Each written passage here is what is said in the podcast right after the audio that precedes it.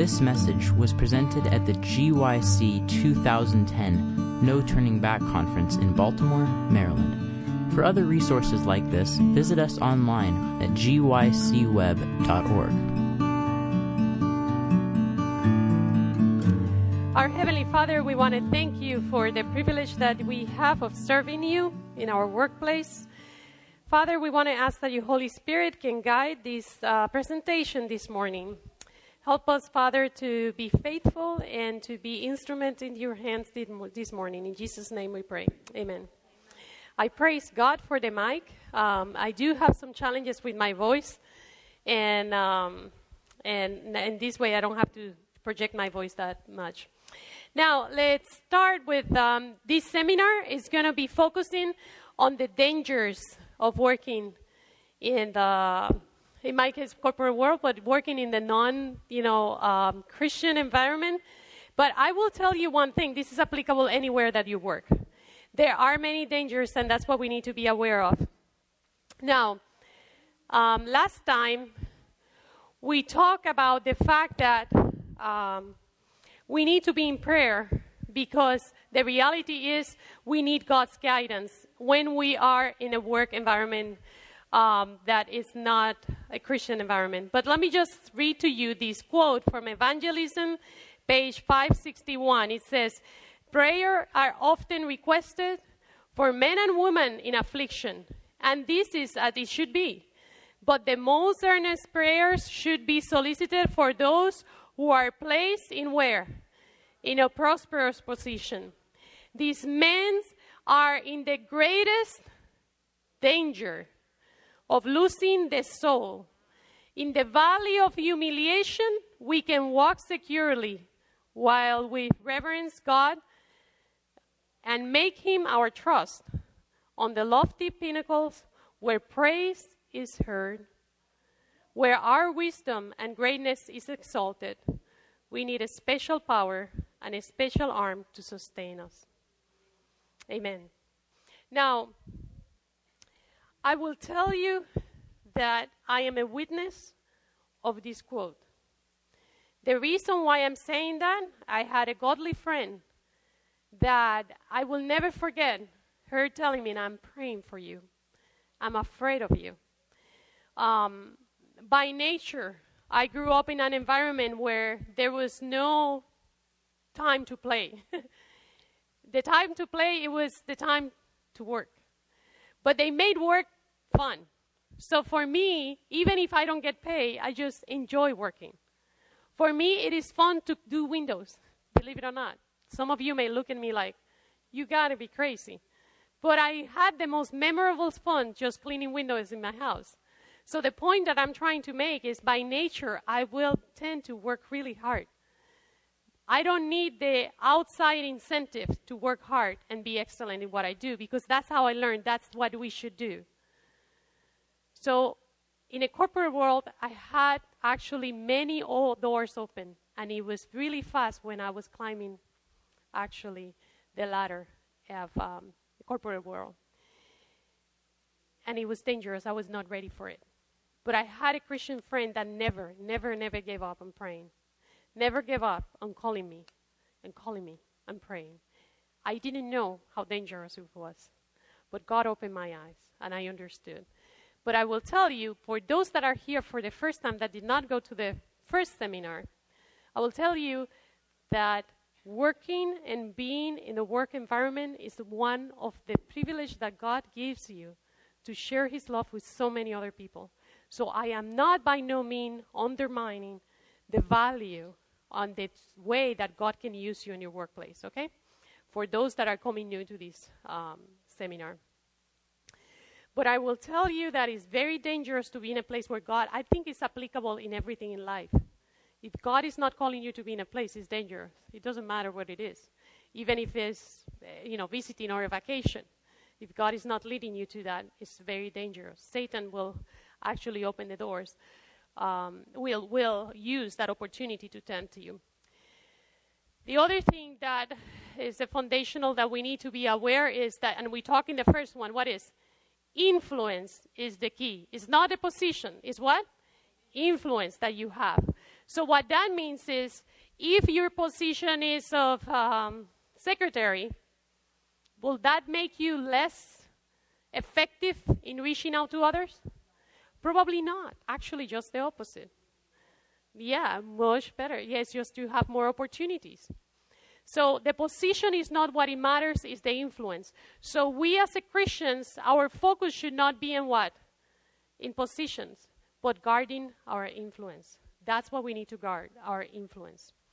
Let's read this quote that I found it very powerful. In Christ's Object Lesson, page three thirty-nine, it says, "This is a responsibility from which we cannot free ourselves. Our words, our acts, our dress, our deportment, even the expression of the countenance has an influence upon the impression those made there, and results for good or evil which no man can measure. Every impulse those imparted is seed sown, which will produce its harvest. It is a link in the long chain of human event, extending we know no whither. If by our example we aid others in the development of good principles, we give them power to do good. In their turn, they exert the same influence upon others, and they upon still others. Those by our unconscious influence, thousands may be blessed." Now, when we are talking about influence in the workplace, we are talking by simple things that makes a big difference. We're talking about actually in the way that you answer the phone. Have you noticed that, I don't know if you had that experience, when you have somebody really speaking loud on the phone and you always hear that person on the phone and you're hearing things that you don't even want to hear? It is so annoying. But the same way that that person has an influence, you even know what is happening with their kids and everything. You, you know things that you don't even want to know. The same way, when you answer the phone in a very courteous way, when you have a very angry customer on the other side and you're just answering in a very polite way, you just excel an influence that you cannot imagine. And it's not with the person that you're talking, it's the people that are listening around. The same way that you come, one thing that is, it's something that for me was always very important, it was the good morning. It was something that I just can't understand. I come from the Hispanic culture. So it was only the, it was not only the good morning, but the hug. You know, you always hug people. It just, when I came to the U S, that was one of the things that I missed the most. It was actually the hugging. I just could not understand why people did not want to hug me. But um, I will tell you one thing. Um, when I uh, started working, uh, in this, that time I was working for Pratt and Whitney, and I remember that um, the first couple of months, I did not, by the way, when I came to the U S, I did not speak English. So I started that job. They hired me when I finished my M B A in, um, in Puerto Rico. And I remember that they said that they hired me because I had potential. I had any, nothing to lose. So I decided to come and at least learn English. That's what I had in mind. I said, well, if something goes wrong, I'll go back. That's not a problem with me. But um, I will tell you that after two months, I was so homesick. I was so homesick that the only thing that I will do is just going back home and cry. Literally, cry for hours. My husband got to the point where he said, you know, I don't want to see you crying anymore. You know, it was really bad. But I realized that one of the things that was important for me, it was the hugging part. It was actually the, the it was not hugging. It was just the, you know, the lap in your, the touching. It was not actually the touching. Um, until I realized, because I could not understand how they will express that they care, you know, that, that they, they were grateful for what I did. Um, and at that point, I was immature enough to just think that I needed that reward. I was not focusing on what God was thinking about me. But um, I will tell you one thing. It had a huge influence. When my boss one time realized it, I didn't say a word, but he came and actually touched me. It was like I was cured. I was like, that's it. Then I realized that the ways that they express actually that they care is with a good bonus and things like that, and I was fine with it too. So hugging, I just let my husband hug me, and that's it. I was fine with that. But just keep in mind one thing, not that I am encouraging you to hug, but sometimes some people have specific needs, and you just be sensitive to that. And doing minor things, you can make a huge difference in people's life. And I think the good morning and just be very polite at work, using and selecting the words that you answer, it just makes such a, it's like music to people's ears. So just simple things like that can make what? A huge influence on others. Now, What what are, we're going to be talking about here is um, the different traps that you can fall into. Okay, I'm going to share with you ten of them. Why ten? Because I just stopped counting in ten. But in reality, those are the major ones. But as I discuss that, the first two that I'm going to present to you, I will tell you that are, I will call it foundational risks that you're taking. Satan will go straight to these two. Because if he can just attack that, he doesn't need to worry about anything else. You can be just working and pretend that you're sharing Christ and that you want to reach to people's heart. If he can get you into these two, just you, you're just, just losing all the effectiveness and all the influence that God wanted you to do. The first one is losing your dependence on God. When you get a job, one of the things that we look for when we hire people is that they are what? Confident. They just really understand. They feel confident in what they do. They understand it. But as Christians, we are called to be what? Depend upon God. Trust um, in God with all your heart and lean not onto your own understanding. How can you reconcile those two things? How can you reconcile those two things? Dependence on God and also be what they call self-confidence. Do you want to go to a doctor where you're just not sure if you should take this medication or the other, that I'm not sure if this one will be better than the other? Have you had a doctor talking like that? I hope no. I really hope no. They usually come, I'm going to give you this medication and this is going to make you feel blah, blah, blah. And you just trust them. Don't you think? The same thing happens in any, any any profession. You expect that when you have an employee, you can just tell them, you know, I need a balance sheet by Tuesday. I don't want anybody to come here. Uh, which balance sheet are you talking about? You know what I'm saying? That's just not good. Now, let's just be clear about and be specific into what we are talking about here. The best example that we can find is actually the example of Daniel. Um... God is expecting us to be confident in what we do. And remember what I mentioned before, and I'm, we're going to be talking more about this, professional development, it is as important as what? At outreach and how to reach others development. It is exp- important to be excellent in what you do. Um, any professional is expected to be self-confident and willing to take risk. That's another thing. You need to be willing to take risk. But as Christians, we are called to a higher calling, to trust our God with all our heart and not to lean into our own understanding. The basic question we need to ask daily is, is it God an intricate part of my daily responsibilities? That's where the fine line is. Am I leaning on His power to guide every step of the way? If you do, you will show a holy confidence, not in yourself, but in Him. This will attract people to the source of your strength and confidence. Um... I will read something. Um, oh, I said, I also mentioned about uh, Daniel. It says, remember the example of Daniel. His communion with God was not a secret. Do you realize that? It was not a secret, the communion with God. All those who Daniel was in contact knew that Daniel's confidence was not in himself, but in the God whom he served. It is a big difference between self-confidence and a confidence that God is guiding your step. But that confidence cannot come unless you have a connection with your Creator, unless God is part, integral part of everything that you do. Now, it is easy to say, how, that, how does that really sound and look like? It is just when you have that opportunity, not only in the mornings, but during the day, when you have a difficult situation and you raise your thoughts and you a prayer, God help me, what should I do? A few weeks ago, I had a challenge when I was working, and we had a, a difficult situation.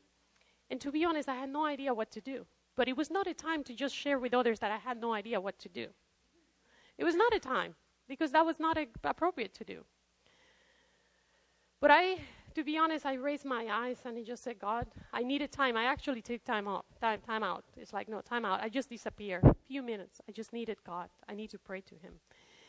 But I will tell you that that was not the story of my life. That was not in the past. In the past, I will jump with self-confidence. And and God will work. Let me just tell you, God is so, so, so great. He will still use sometimes your mistakes for the blessing of others. But um, I will tell you, I have one thing here, a, a quote that I like to, that it goes along with this. He said, he who served under the blood-stained banner of Emmanuel, Emmanuel, this is from Acts of the Apostles, page three sixty-two, will have to do which will will call the heroic heroics for efforts and patient endurance. But the soldiers of the cross stands unshrinkly in the forefront of the battle. As the enemy presses the attack against him, he turns to the strongholds for aid, and as he brings to the Lord promises of the word, he is strengthened for the duty of the hour. He realizes his need of strength from above. The victory that he gains do not lead to self-exaltation, but cause him to lean more and more heavily on the mighty one. Relying upon that power, he is unable, is en- enabled to present the message of salvation for all minds. If you think about it, one of the things that um, you, Satan will try to get you into, that busyness will interrupt your communion with God. Busyness is not only thing that putting your work above your time with God. And now I am talking not about other thing that your personal communion with God. There are times when you need to set boundaries. There are times when you need to say, these are the lines. I start working at eight o'clock. I am not reading my email before that. I'm not opening my email. At the beginning, it may show or it may look like shocking to others, but I will tell you one thing, people get used to that. And they know that you open your email at eight o'clock, and they know that they will not contact you until eight o'clock, whatever the time it is. For me, sometimes it's six o'clock in the morning, believe it or not, because I always wake up at four o'clock in the morning. But I will tell you that for me, there are two things that are important right now, is going to bed early and re- wake up very early to have my communion with God. Okay? Now, I will tell you that that was not, as I mentioned, it was not the case. And I noticed the difference. I noticed a huge difference. Self-confidence comes when you lose, actually, your connection with God. And you start doing things on your own. That's not what a Christian woman should be like. It should be our strength comes from our communion with him, that he leads us into what needs to, we should do during the day. Okay? So let's talk about the other one, career planning versus development planning. And we talk about that in the other um, seminar, actually. We should strive for excellence in everything that we do. It is now, it is one of the best witnessing tools in a world that is full of mediocrity. Um, Your professional development is a calling from God. You have to keep up, and this is a repeat from the first seminar, but you have to keep up with your professional development. Why? Because God is calling you. If he calls you to be where you are, you better be prepared to, for what you're doing. Um, not only that, it's actually, it is expected that the world is moving, new information. You may think, especially medicine, it will be with service organizations. But when you're talking also even business and things like that, you need to keep up with what is happening. You need to be intelligently enough to speak with somebody so they can listen to you. So your influence can be broader, you know. So your personal development, I'm sorry, your professional development is important. But as I mentioned before, the risk is there are two components. There's the professional development, and what is the other one? The spiritual development. Not only your personal communion with God, but how to reach to others. And the trap that he is going to get you into is actually the trap of your professional development becomes your world. It's endless. If you think about news, what is going on in the world, you can spend hours during the day just finding what is going on in the world. It takes everything, all the time. The other thing that I was going to tell you is that he is going to try to put you into competition. You know, the, I mentioned about the raising the bar. Every single year, um, one of the things that we do is what they call development planning. So in an organization, they actually look, and every year you who do your development planning. That means, what are you going to be learning during this year? What are you? What areas are you going to be focusing on? Basically, they take your standard of where you are today, and you actually decide which areas do you want to develop. And then you put into paper what things are you going to do to develop those areas. And actually, they take percentage of your time of work that you have to be spent in your development, professional development. Now, when you're thinking about that, Satan is going to get you, because basically you can spend all your life developing yourself. You will never know enough. But how does the Christian needs to uh, focus or needs to approach that? And I don't want to lose that. Oh, yeah, yeah, yeah. There is a quote that says, but in order, and we mentioned that, but in order to do this, all workers will have to keep themselves up to a high level of intelligence. They cannot do this work and sink down to a low common level, feeling that it does not matter how much they labor or what they say. They will have to sharpen up and be armed and equipped in order to present the truth intelligently and to reach to higher classes. That is Evangelism, page five fifty-six. So we know that actually part of our development is actually develop our ability to reach out to others, being able intelligently to share actually truth with others. That is part of our development that we are responsible to God. So how should we respond? Let me just tell you something. You have to trust God. There are some boundaries that you need to set also. And you need to trust God. I put over here, it says, I wrote something to share with you that says, I will encourage you to ask God to give you wisdom and abilities to perform your job. Sometimes one of the things that I've seen God do, do in my life is actually I use the talents that he gave me, and I don't know how, but he actually developed and gave me other talents that I never knew I had. Sometimes we just have, God puts us in situations where we have no choice than to walk and move forward, but we had we need to use what he's giving us. The talents that he has given you, you have to put it to work completely. Surrender everything and use it, and he will give you more. There is a component of our development that comes from God, okay? So um, you need to trust him. He can give you new talents as long as you have been a good steward of the talent that he has already given you. Many people that I work with, I notice that they are really afraid of even trying to use everything that God has given them. But my experience is I put everything in the altar, and all of a sudden I have more talents. Uh, be diligent in your work and always strive for excellence according to God's given abilities. You know, you do your best. Don't try to measure yourself based on others. Um, one of the things that... Um, we used to do at G E is that every year and a half they encourage you to move from, to a different job within the company. And they did that for one reason. They wanted to develop your skill sets. They said that that creates more well-rounded leaders. But every time that they change me every year and a half, they actually, it's up to you. But they give, they just give you the opportunity, you take it or leave it. That's as simple as that. I remember that going to an area that I had no clue what I was doing. I really had no clue how things will work. And um, and it was very stressful.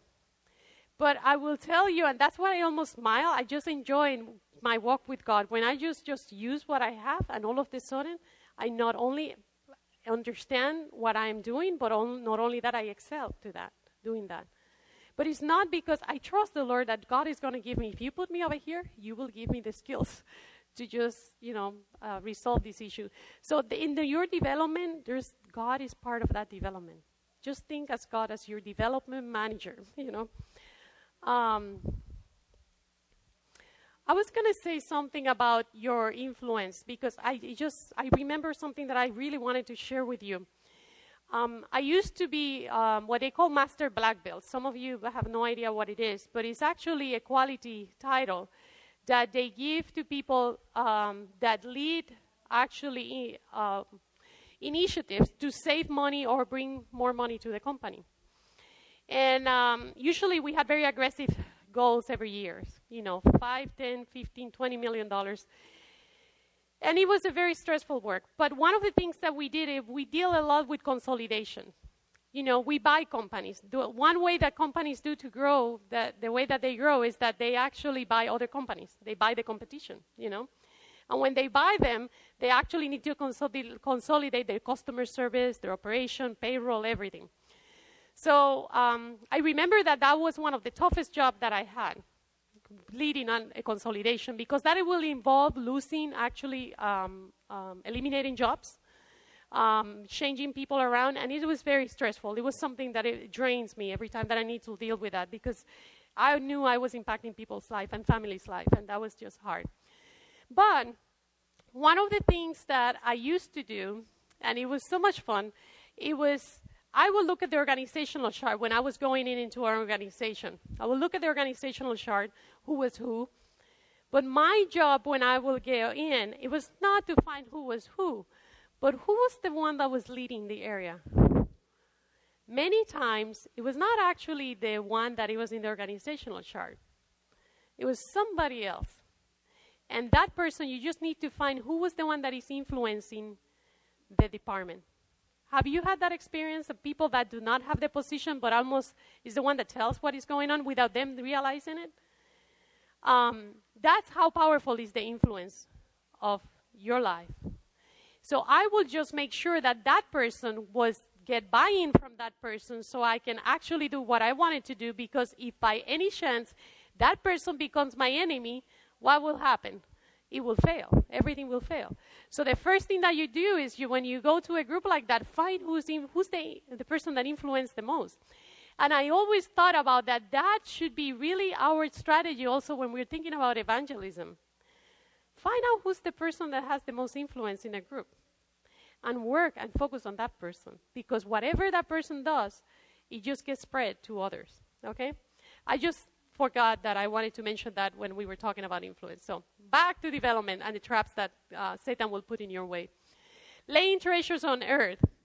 Now, one of the things that as a professional woman we tend to do, and it's by nature, we do that at home too. We do a lot of planning. Where are we going next vacation? Um, how much, I, you know, what do I need to buy in groceries and things like that? That's, that's a good thing. But when you're talking about work, it's just your mindset keeps always planning into the salary this year, the house, the payments, everything is just, everything goes into thinking about the future. Um, I will tell you one thing. When you're working and you start earning and you um, get into uh, a level that um, you can afford many of the luxuries, there is, you're, you probably will surround, be surrounded by luxury and gadgets that may feel pleasant and encouraging at the beginning. But remember that the end of those things is what? Destruction. When we think about that, there is this sense in your mind, you know, you almost, when you walk into an office, that, not actually an office, a building, where all the plants, have you noticed, are perfect. There's no dead leaf. Have you noticed that? And you touch and they're real. They come at night. I don't know if you have seen what they do at night. I, remember, I work until late at night, so I know exactly what they do. They always have scissors, and they will cut every single brown thing that comes into those plants. Um, and then you go to the office, and always the windows are clean. You know, those windows, glass windows, oh, beautiful. Um, your carpet, everything is always so neat, you know. There is this thing, one day you cannot enjoy it, but then you get used to it. You get used to it. Then you go to work, and then what are the, talk- the topics that they talk about? They talk about the nice places to eat. They talk about the computers, Apple, I got the latest, the iPad, the this, the that. You know, that that's that's really is true. That's what they the, what the, the topics are at work. Don't, you know, look at me. Because in reality, that's what it is. Then your mind gets used to that, and you lose touch with reality. You lose touch with reality. I will tell you one thing. Um, that is not reality in this world. That is not the reality in this world. Um, I will read to you one quote, and then I will share with you an experience. It's from Patriarchs and Prophets, page two forty-six. Moses had been instructed in regard to the final reward to be given to the humble and obedient servants of God. And worldly gain sank to its proper insignificance in comparison. The magnificent palace and the monarch's throne were held out as an endorsement to Moses, but he knew that the sinful pleasures that make men forget God were in his lordship court. He looked beyond the gorgeous palace, beyond a monarch crown, to the high honor that will be bestowed to the saints of the Most High in a kingdom unattained, un- untainted by sin. He saw by faith as the imperishable crown that the King of Heaven will place in the brow of the overcomer. This faith led him to turn away from lordly wants of the earth. We have to have the mindset that all those things are not real. And the reason why I'm saying that is because by nature you will start losing contact with reality. Um... One of the things that I would recommend to people is always get involved with something in the community. For example, um, when I had um, the challenge, I have a, uh, a health issue that I will share tomorrow again. Um, when I was working, I actually, if you notice, I'm, I'm having trouble with my voice, but I actually, I almost lost my voice. And it was one of the most painful situations that I ever had. I actually almost lose, lost my life. But um, I will tell you that after I recovered from that, it's almost like everything fell into perspective, into what was really important. I was really completely blind to the needs of the people around me. And after I recovered from that, I decided to start working uh, in a mentorship program in a public school. And that was one of the most beautiful experiences. It helped me to stay in contact into what is really important. In a corporate America, it's very hard because you will lose sense of what is really happening around you. I will recommend you that anywhere that you're working, always schedule at least once a year, if that's possible, a mission trip, or at least get involved into mentorship or any type of community service where you need to deal with the people that are in pain around you. Get out of the building. Get out of that environment. Get out of that. And just always stay in touch with the needs of the ones around you. That will definitely help you to keep perspective into what is important. To spend your money and help with things that are to actually uh, build treasures in heaven, not in earth. That is one of the dangers. Tribe number four. As human beings, we always uh, liked the personal recognition, and we're looking for approval. In our inner being, we have this sense of the need of approval, a need for knowing that what we are doing is the right thing to do, a need of approval that what I did, it was good. Now, one of the things that we found that caused dissatisfaction at work is actually the inability of a manager of giving feedback to their employees. For that reason, when you have a manager in your hands and you have the opportunity to lead the manager, one of the things that you make sure that they do is just having good feedback to their employees. They used to give a lot of bonuses, but they found that it's not really that what caused people to work better. It's actually that positive feedback that, you know, what you did last night, it was, I really appreciate that, you know, you it was really a good job what you did. But you have to be honest feedback and things like that. But as a Christian, let me just tell you, we work for human beings that make mistakes. Our incentive of doing something can never be the approval of any other man. Our incentive to do a good job, it cannot be because I want to receive recognition. Our only incentive is because we work for the master. And everything that we have belongs to them, to him. And that should be our only incentive to actually do a good job. The trap that he's going to get into it, it to, to you is just try to perform and perform and perform and search for that approval. And that is manifested not only at work, it manifested in your personal life too. It was hard for me because it was recently, actually, last G Y C, when I realized how dependent I was on people's approval. How dependent I was. Every single G Y C that I've been to, it, this is my sixth G Y C. it's almost like God is taking me one step higher. G Y C is not only for, I, I, cons- I still consider myself a very young person. So I stop actually, I think, you know, age is just, it's just mental. So I'm just, I just, I will always stay within those ages. I don't know. Uh, and I will never retire. That's another thing. No, I'm just kidding. But the, the thing is, what I want to say is last year, last year, I realized that part of my insatisfaction sometimes came from expecting from somebody else to recognize what I did. And I realized that as a Christian, we never should, we should never, never, never, never put that responsibility on others. Don't you think it's just heavy to expect that a person will always recognize what we do? I don't think that is a calling that we have. I think we have to actually, if you fall into that trap of only living based on the re- uh, expectations that somebody else is going to give you a feedback, it will work in different ways for you. It could be an incentive for you at that point of doing a better job, but at the same time, it will just turn you into a person that will do things based on other people's expectations. And that is a big risk that you as a, you know, employee can make. So I will tell you, another trap that he's going to get you, put people's approval above actually God's approval, above God's approval. So, and remember, things can come in a very small, you know, in, in um, things that, things can come in, in things that you um, less expected. Measuring greatness according to the world. Titles and high profiles cases is what the world looks for.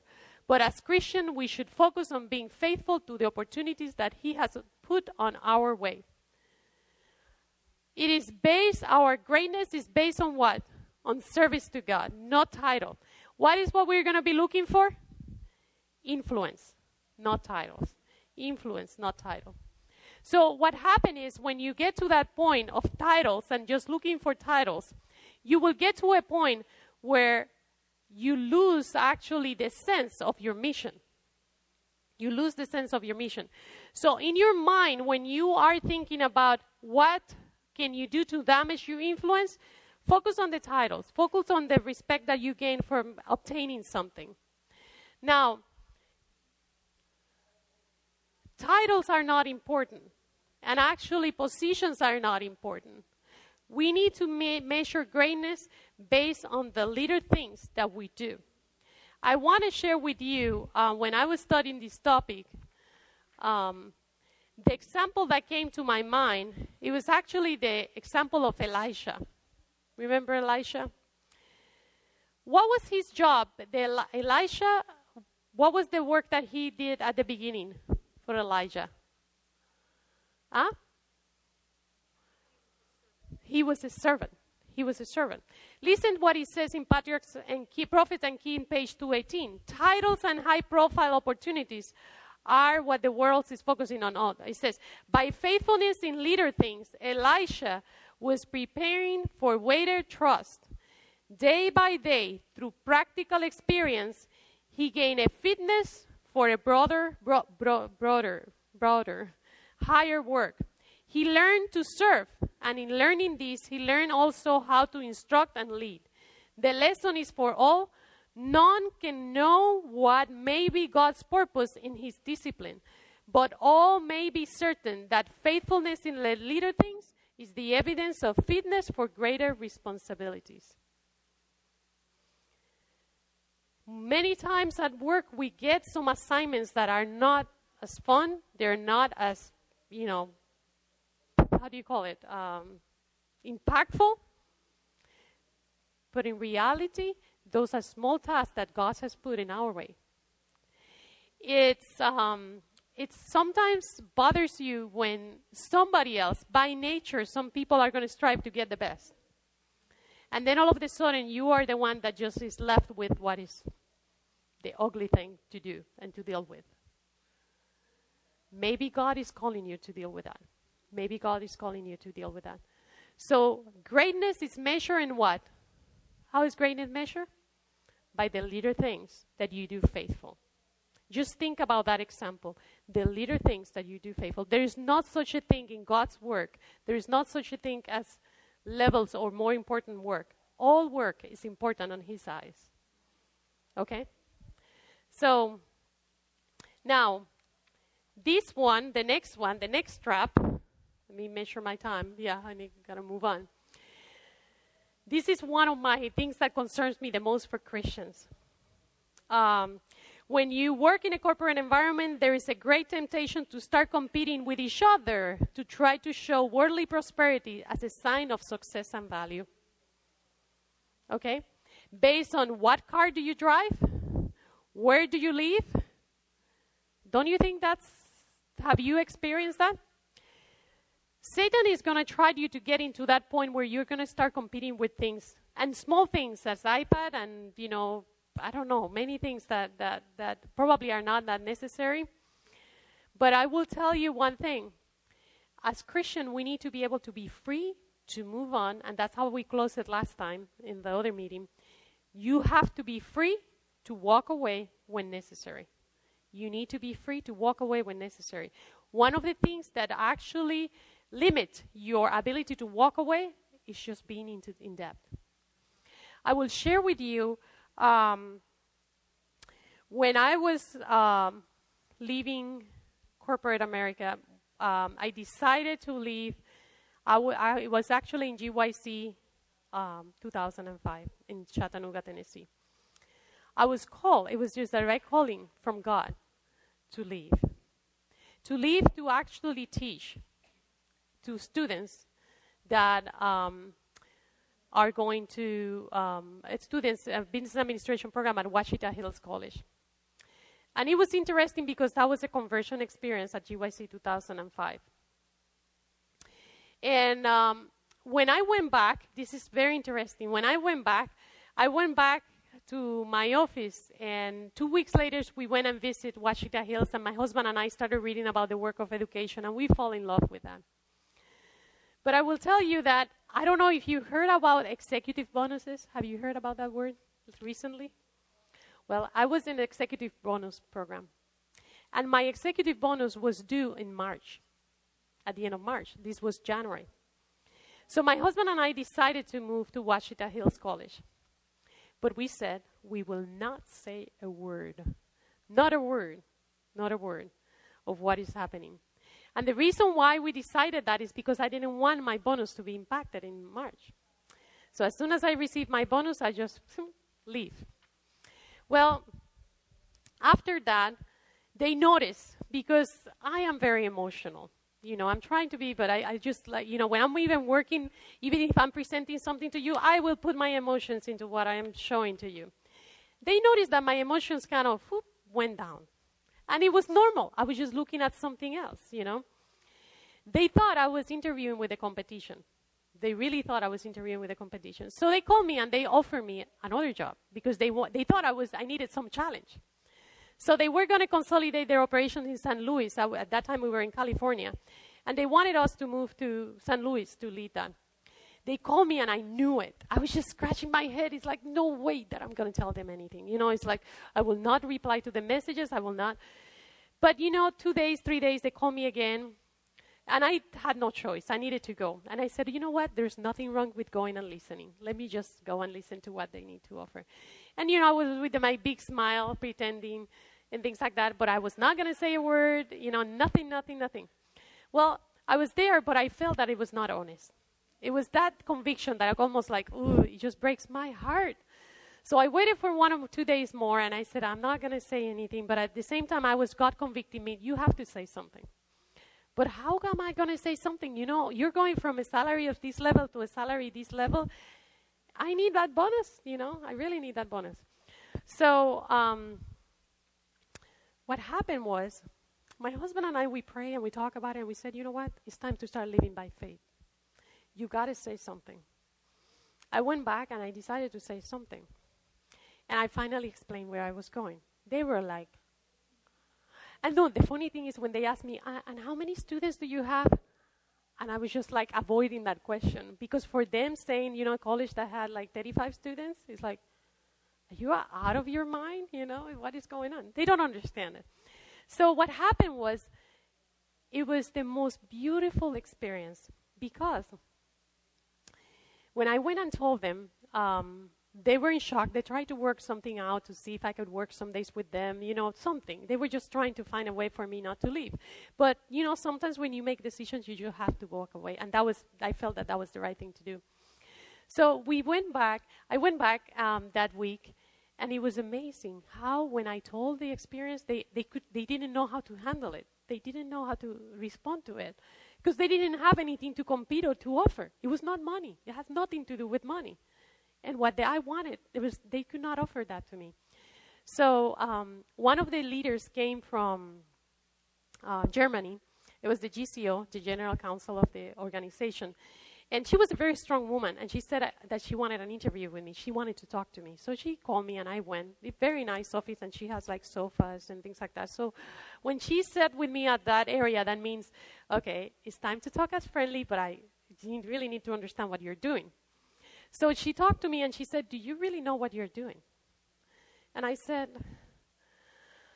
yeah, I think I know what I'm doing. And then she said, um, do you know what it means for you? Because when you leave at that level of their, in their organization, come back, it's impossible. It's just impossible to come at the same level.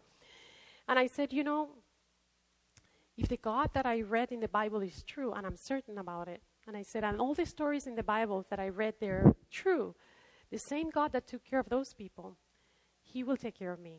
I will not live in the prestigious places where I used to live. I will not drive the latest model car. I know that for sure. But my bed and my food will never falter.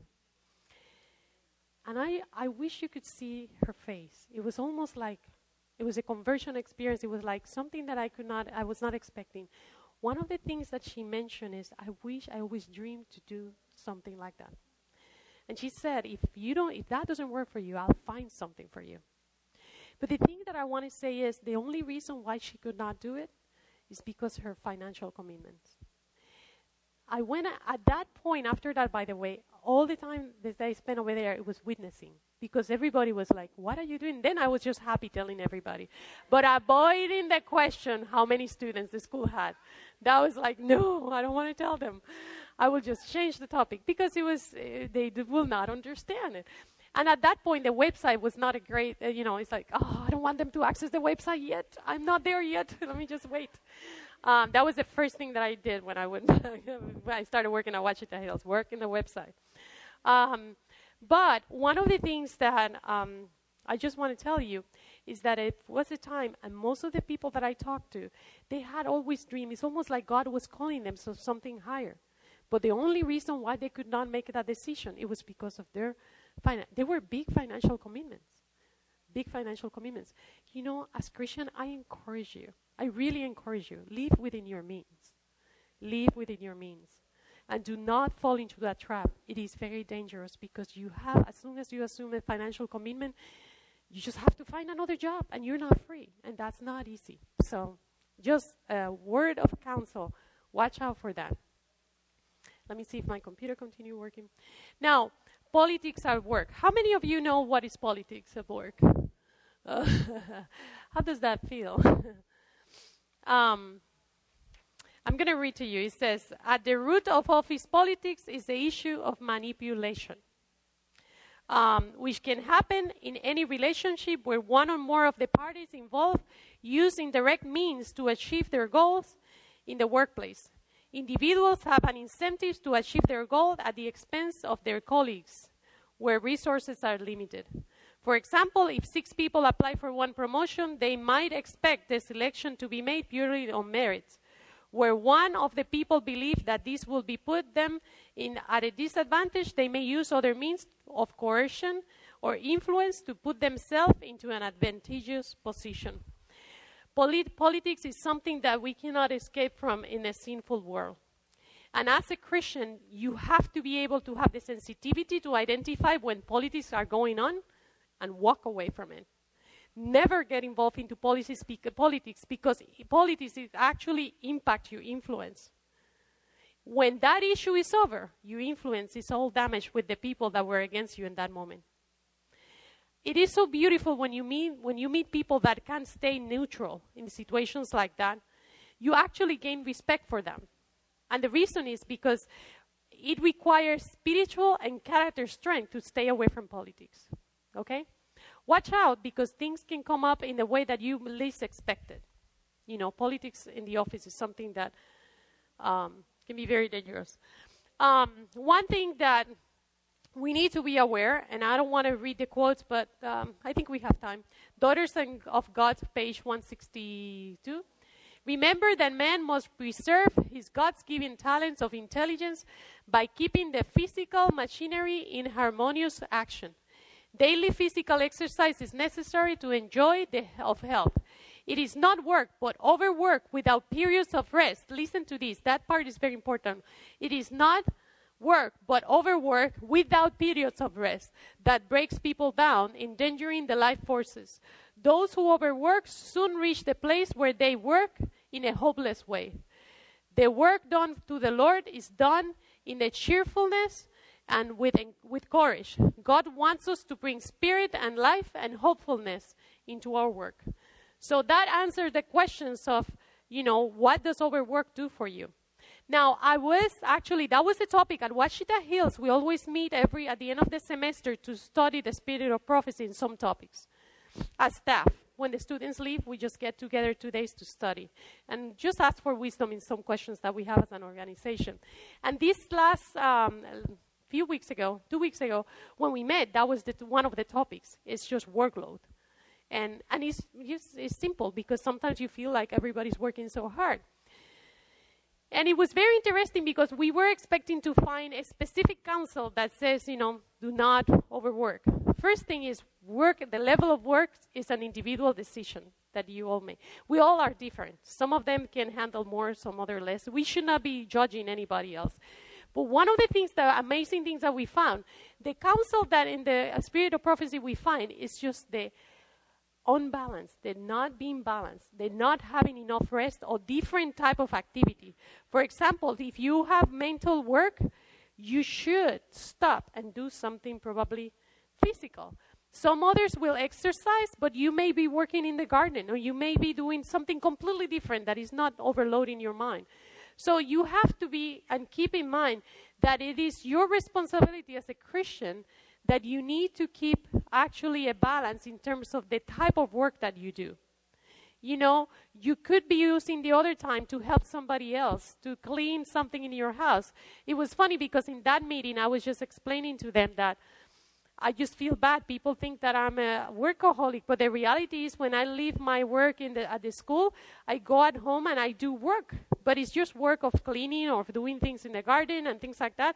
And I just feel bad for others that may think it's like, I just enjoy this. I don't know why, but I don't have any problem with it. But the reality that I learn is just it's actually, you call it work, but it's a different type of work. So just think about that. Think about doing something probably different. You have to take care of your health. I want to get to number ten, actually. Um, this is a woman's issue. What is the woman issues? Emotional roller coasters. Um, there is no thing that will influence you, uh, impact your influence like the emotional roller coasters. As women, we tend to be changing our emotions. We are just crying today, and all of a sudden, half an hour later, we're just excited, you know, because this thing happened. And it's just... Uh, Well, I was like that, but in reality, we need to control a little bit our emotions. Kind of be in the middle, stay in the middle, you know, hide if you need to cry sometimes, you know. Um, but my point is just be careful of your emotional roller coasters. Um, it cannot be, it, not everybody understands that. Um, and the only thing, and I don't have any comment for this one, is relationships. Um, you will be spending most of your time with people from other um, gender. And I want to warn you of something. Be careful. Just be careful. We need to be able to influence. We need to be able to reach out to others' hearts. Satan is going to try to get you into a relationship probably that is not the right relationship. You need to put God's counsel and God's expectations above any type of emotional relationship. Okay? It is very sad to see dedicated, good intention Christian professionals that it doesn't take that long. They're going out with people that are not sharing the same faith. And I will tell you, I am convicted and I know that's what God told us and that's what we should do. I have seen the consequences when people just follow and just follow their emotion, and they forget the principles that God has taught us. Do not get involved. Do not get involved in a relationship that will limit the impact and the potential that you have of actually sharing Christ in your workplace. Be careful, okay? It will be there. Just trust me, it will be there, okay? The temptation will be there. Bottom line, what the church needs in these days of peril is an army of workers who, like Paul, have educated themselves for usefulness, who have a deep experience in the things of God, and who are filled with the earnestness of zeal. Sanctified, self-sacrificing, men are needed. Men are needed. Men who will not shun trials and responsibilities. Men who are brave and true. Men in whose heart Christ is formed, the hope of glory, and whom with lips touched with the holy fire will preach the word. For once of such workers, the cause of God is languishes. I will tell you one thing. God really needs each and every one of us. But God needs those passionate workers that are willing to share his love and his knowledge anywhere where he leads them to be. Okay? So I, it is my prayer this morning that what we share is something that you can not only apply to your life, that you can share with others too. So let's close with a word of prayer, and we'll have a meeting this afternoon. Continue with the topic. Our Heavenly Father, we want to thank you for the opportunity that you have given us to see the ways that our influence can be impacted. We want to ask that every one of the people that were here can be actually used in a mighty way, that the holy angels can protect them as they share your love with others. And Father, we want to ask that everything that we review here can stay actually in their minds and in their hearts, and that they can remember, Father, that these are warnings of things that Satan uses to actually um, impact our influence with others. We want to ask for your Holy Spirit and your protection as we continue during this weekend at G Y C, and that our hearts can be in harmony with you, and our hearts also can be open to listen to you all the time. In Jesus' name we pray. Amen. God bless you, and I'll see you this afternoon. This message was produced by G Y C, a supporting ministry of the Seventh-day Adventist Church. G Y C seeks to inspire and equip young people to be vibrant, Bible-based, and Christ-centered Christians in contemporary contexts. To download or purchase other resources like this, or if you have been blessed by G Y C and would like to donate, visit G Y C web dot org or email info at G Y C web dot org. You could also reach us via mail at P O. Box three seven eight six, Ann Arbor, Michigan four eight one oh six. This recording is licensed under Creative Commons. This means you can copy and share it with anyone you like. Please attribute this recording to G Y C wherever you reuse it, and keep in mind that resale and alteration are strictly prohibited.